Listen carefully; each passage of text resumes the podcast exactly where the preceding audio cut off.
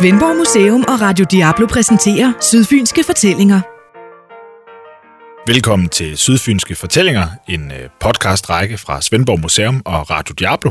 Jeg hedder Nils og jeg er historiker ved Svendborg Museum. Og med mig i studiet i dag, der har jeg Ole Mortensen, som øh, også er historiker, og som er Strygnebro og tidligere museumsinspektør ved Langelands Museum.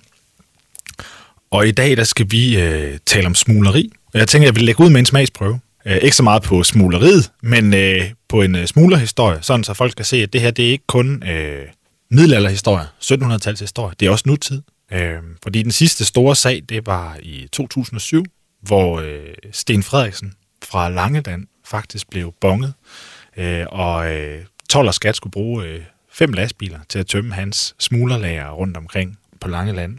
Det sjove ved det var jo, at, at Sten Frederiksen var faktisk næstformand i Dansk Folkeparti på, øh, på Langeland, og han blev ret hurtigt ekskluderet, kan man sige. Men han havde jo altså brugt øh, smuglercigaretter og slik og så videre til vælgerarrangementer. Øh, men han blev ret, ret, ret hurtigt ekskluderet. Men det er jo egentlig lidt synd, fordi han vedligeholdt jo bare en sydfynsk tradition, kan man sige. Øh, og det, det er der jo mange, der går, der går op i det her med traditioner. Man siger, Sten Frederiksen, han, øh, han er jo blot en, en, en nutidig version af en øh, smuglertradition, som rækker langt tilbage. Det er det, vi skal snakke om i dag, Ole. Det har du også. Øh, du har forsket en del i det. Ja, det, det har jeg da. Når man arbejder, som du siger, mange år på et museum, så kan man ikke undgå at, at ramle ind i, i den slags historie også.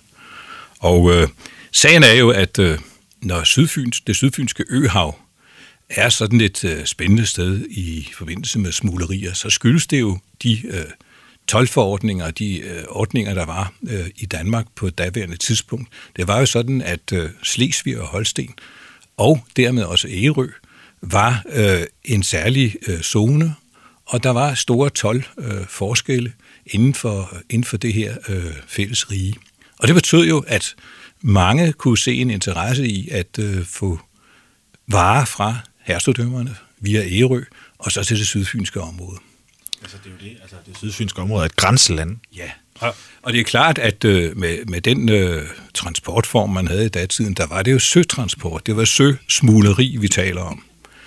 Og øh, jamen, øh, der er jo mange historier, men, men øh, hvis vi tager udgangspunkt i Ærø, som jo var øh, dem, der ligesom øh, øh, tog initiativet i mange tilfælde, kunderne var jo på den anden side, dem var der mange af, øh, så er der en skipper, som hed øh, Hans Peter Weber, som i 1700-tallet har skrevet øh, hvad skal man kalde det, det er ikke en dagbog, men øh, notater om, hvad der er passeret, både af stort og småt, også for ham selv.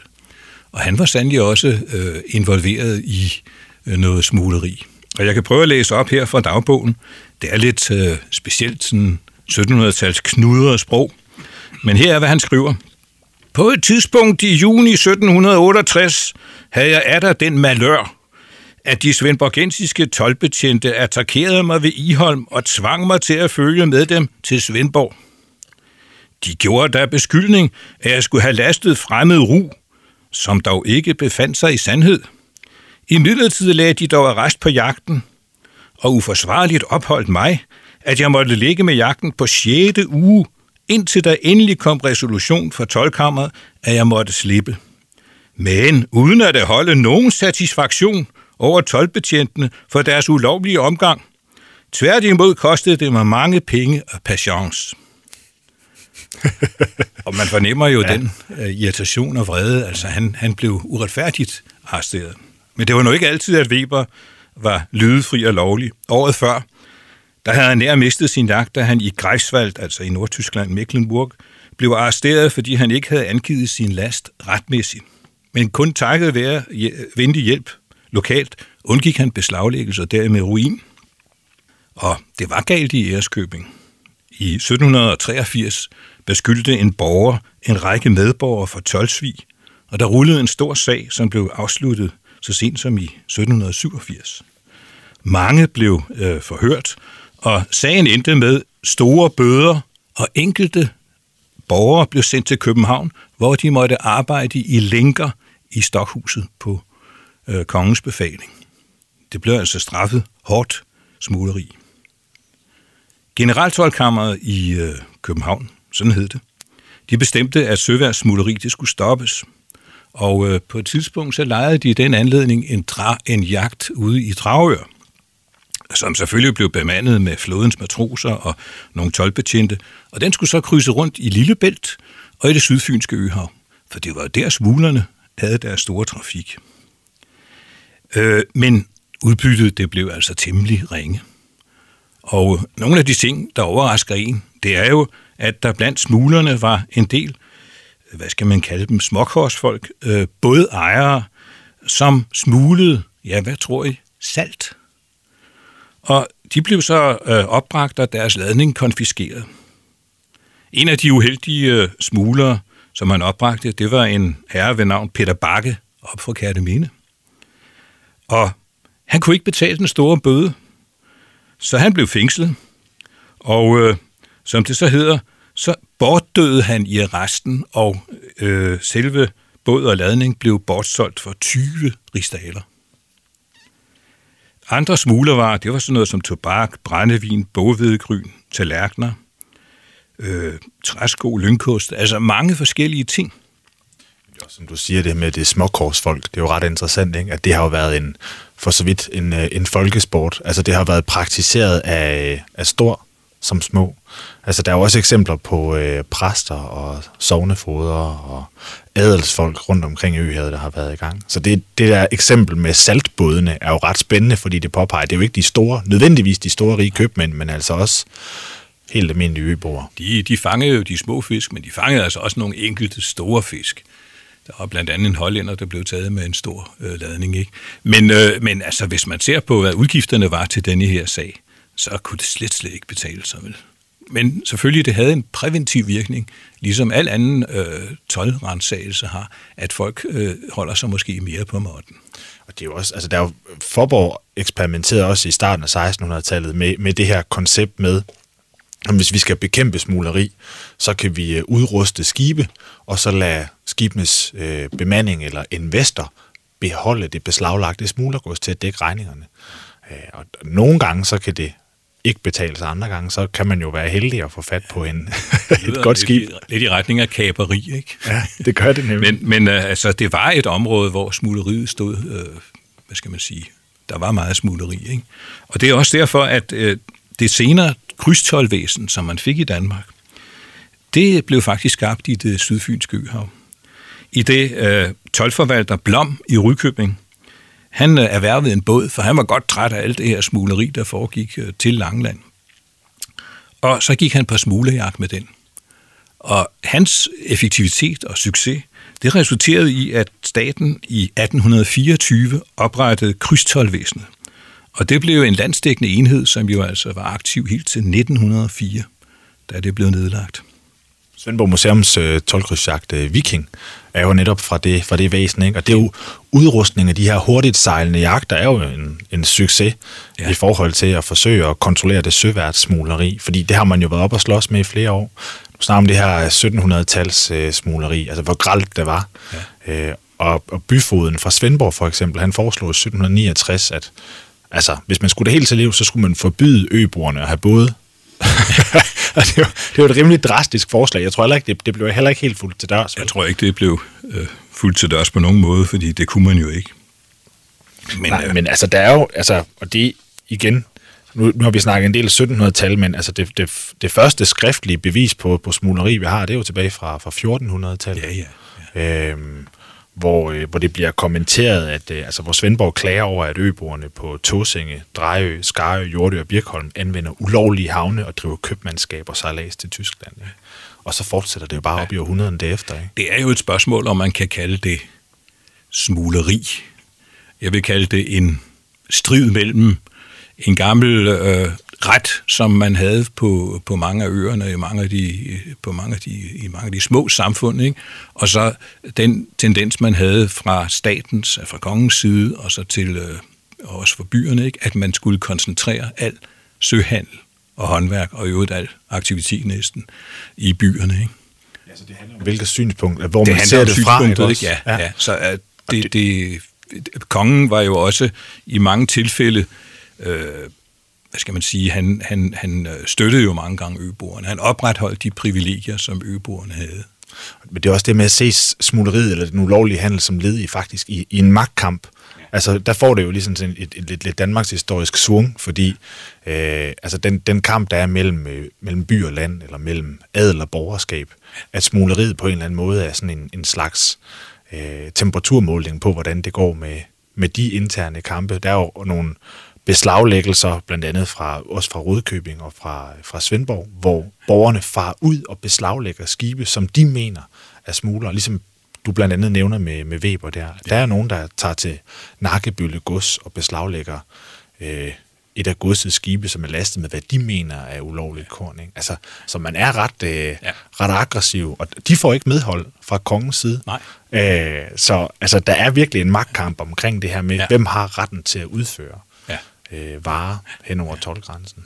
Jeg tænker, jeg, jeg kan en lille historie om, som jeg kan huske, jeg har fået fortalt fra fra Strygenø. Ikke? Det var sådan, at øh, der, hvor jeg bor i, i nærheden der, der ligger en, øh, der lå i sin tid en gård, som øh, man i hvert fald fortæller på øen, blev brugt af smuglerne, fordi den lå lige nede i strandkanten. Den lå over mod Ærø. Og der er stadigvæk et sted, der hedder Erbolaje i, i nærheden af, af det der sted. Ikke? Men historien den går ud på, at en, øh, en dag i 1700-tallet, en vinterdag, hvor det har været hård vinter, så kommer der fire mand stampende op på øh, havnen i Rudkøbing med en stor slæde, der er øh, godt læsset. Og de tramper sig op og skal op i Brogade og videre op i byen. Men de passerer jo altså Axisseboden, hvor tolleren står. Og et eller andet må være gået galt, for i hvert fald tolleren, øh, han lader dem ikke passere, men han kommer ud, og så siger han stop.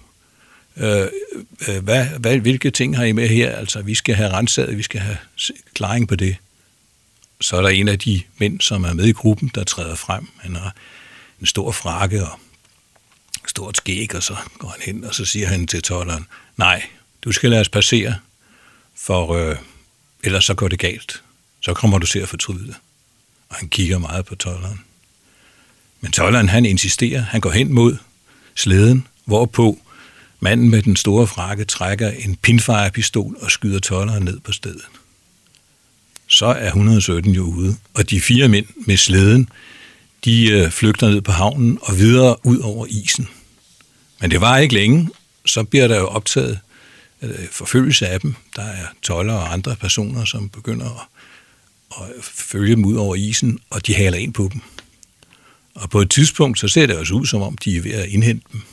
Og de begynder at kunne skyde mod øh, smuglerne.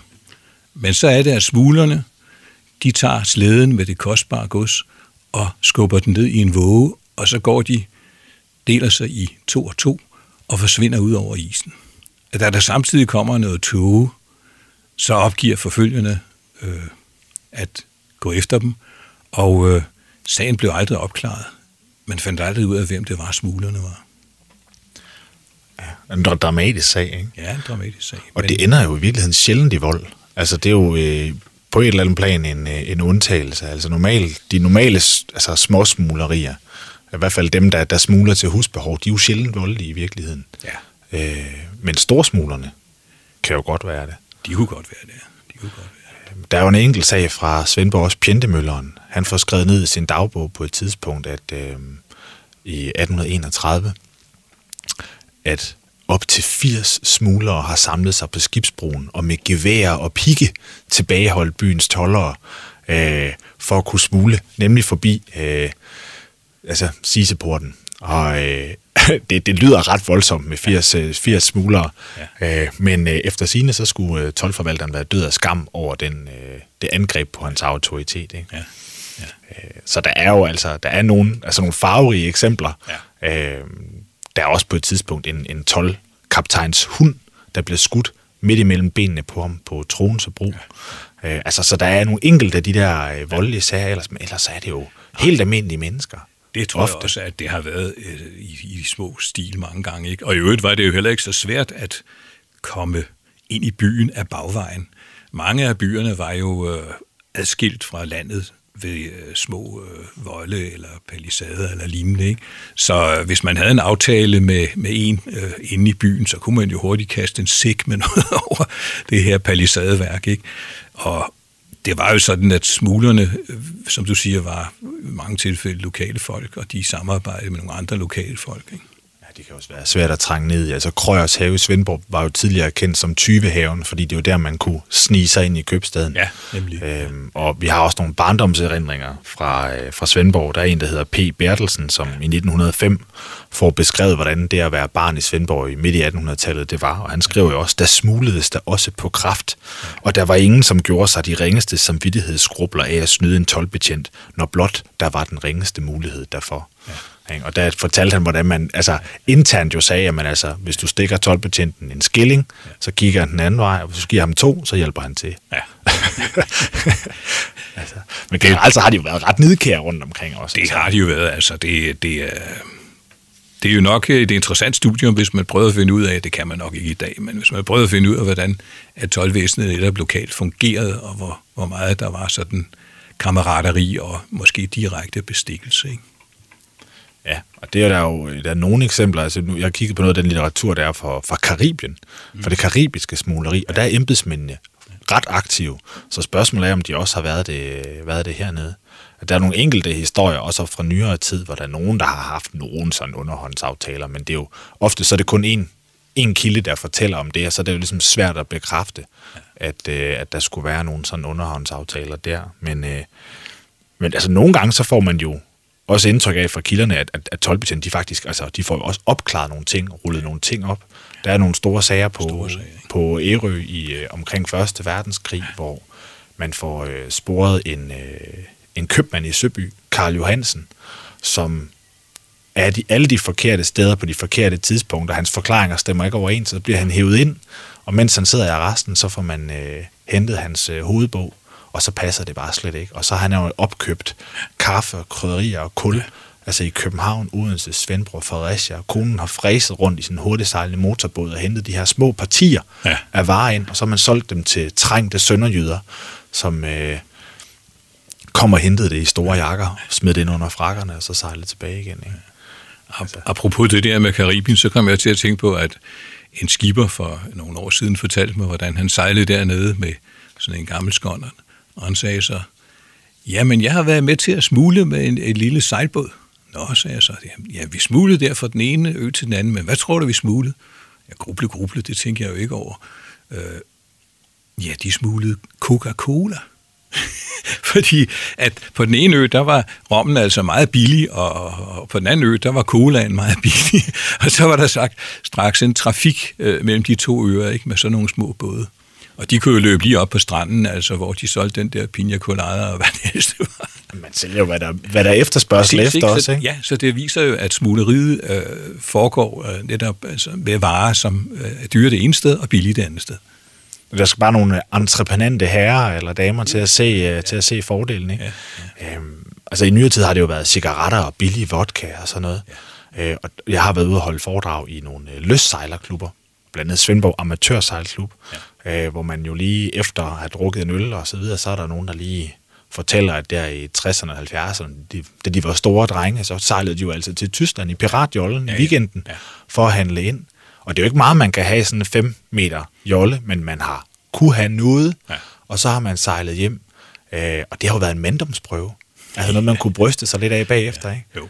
Øh, jo, om det er helt rigtigt, at, at de også, øh, klubberne i, i øh, det sydfynske, havde jo mange medlemmer, der sejlede til Martholm, ikke? Og, og købte, købte en, ikke? På udførsel, som det hed, ikke?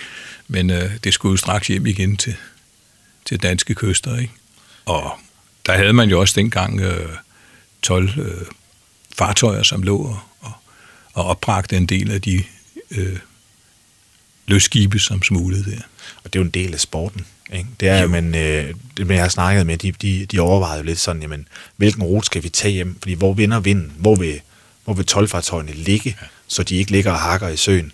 Hvilken rute kan vi tage hjem i hårdt vejr, sådan så vi undgår tolvfartøjerne? De skulle jo ofte ligge ved Skjoldnæs, ikke?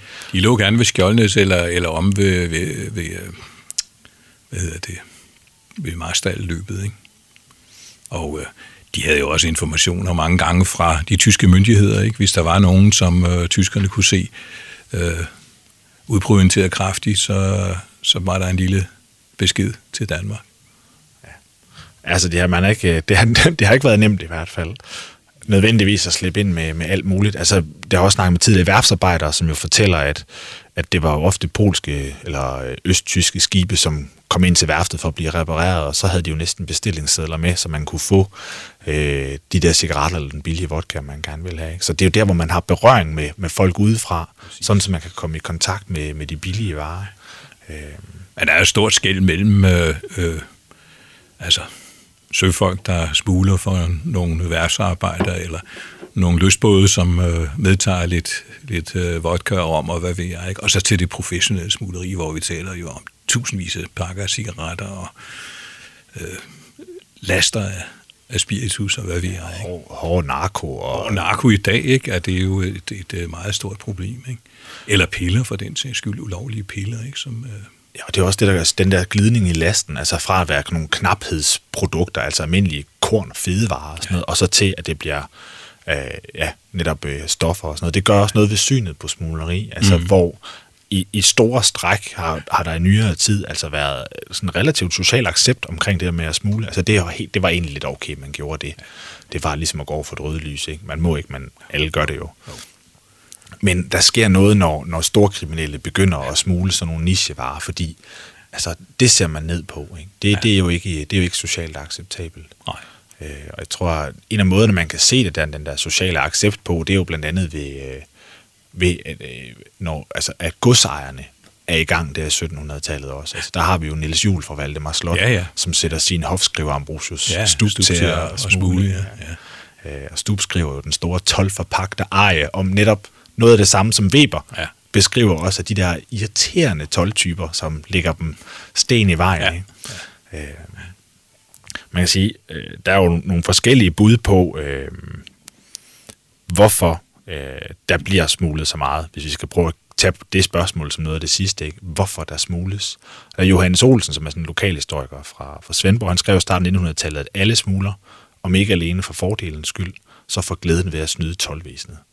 Og det er jo, man sige, sporten er jo en del af det, men der er jo også nogen, der fokuserer på det her magtperspektiv, vi snakker om tidligere. Der ligger sådan en lille oprør mod øh, centralmagten, når man gør det. Altså, der ligger lidt politik i det, på en eller anden måde jeg ved ikke, hvor meget oprør der er i det, at man, at man beriger sig selv, altså, eller man får nogle, øh, nogle ekstra gode flasker til, til hylden derhjemme. Vel? Det, det er vel mest, øh, hvad skal man sige, personlig vinding, ikke? og det har det vel både været for i lille sammenhæng for den lille mand, øh, kvinde, eller for de store smuglere, de har bare drevet øh, den trafik i, i en virkelig professionel retning. Ikke? Ja, det er jo ret komplekst. Altså, øh, hvorfor folk de er kriminelle, det er jo også noget, man, man, man diskuterer meget øh, i sådan en tid med bandekriminalitet. Hvad er det, der gør folk kriminelle? Og der er nogle, ret, nogle smuglersager, som også peger i sådan en ret interessant retning. Altså der er fra Bangkok Kiel-ruten, der blev 1983 opryddet en ret stor smuglersag, som, som du har ja. beskrevet tidligere, hvor det jo faktisk var folkepensionister på ja, begge sider, der samarbejdede.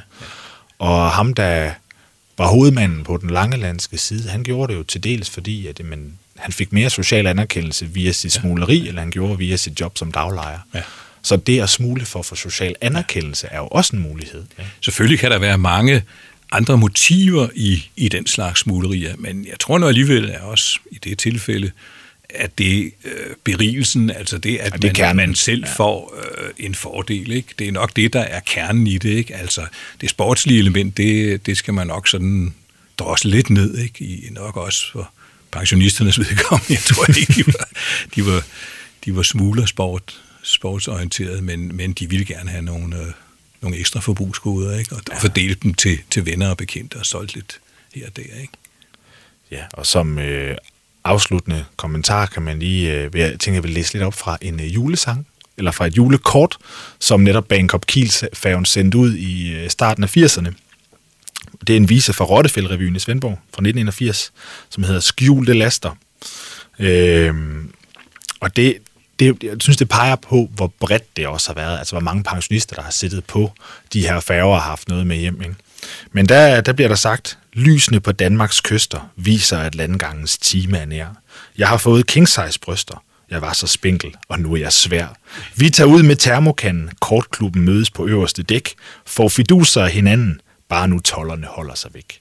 Ikke? Så det er de her pensionistklubber med faste pladser, som øh, sætter sig op ja. på, på færgerne, både for Borgelting og Bangkok Kiel, ikke? og i gang. Øhm, Der, og det fortsætter her. Der er dem med egne både, de tager til Kablen og køber angro. Det har været en sikker måde. Nu bliver der ringet fra Tyskland. Hallo. Så står tollerne og venter inde i lystbådehavnen med hund, og de snupper det, man henter, både på Skarø og i Turø Bund. Ja. Så øh, Det er, det er en meget sjov beskrivelse af, af sådan, som det foregik. Ikke? Det, er, det er helt rigtigt jo. Ja, og man har altså smuglerhistorier, selv de bedste familier. Min mormor har faktisk været i gang. Fortalte min mor mig på et tidspunkt, at det var, øh, hun blev stoppet med en ekstra konjak for meget i, øh, i, ta- i dametasken på vej efter en tur med Forborg Gelting, og så fik hun... Øh, hun var meget forarvet bagefter, efter hun havde fået bøden af tolleren, fordi lignede hun nu sådan en. Men det gør hun jo. Det er jo selv det bedste. Ja, ja. Men øh, med den lille øh, bedstemoderlige anekdote, så vil jeg sige tusind tak for historien, Ole. Selv tak. Jeg håber ikke, at nogen derude, der får alt for gode idéer. Lad os ikke håbe det. Nej.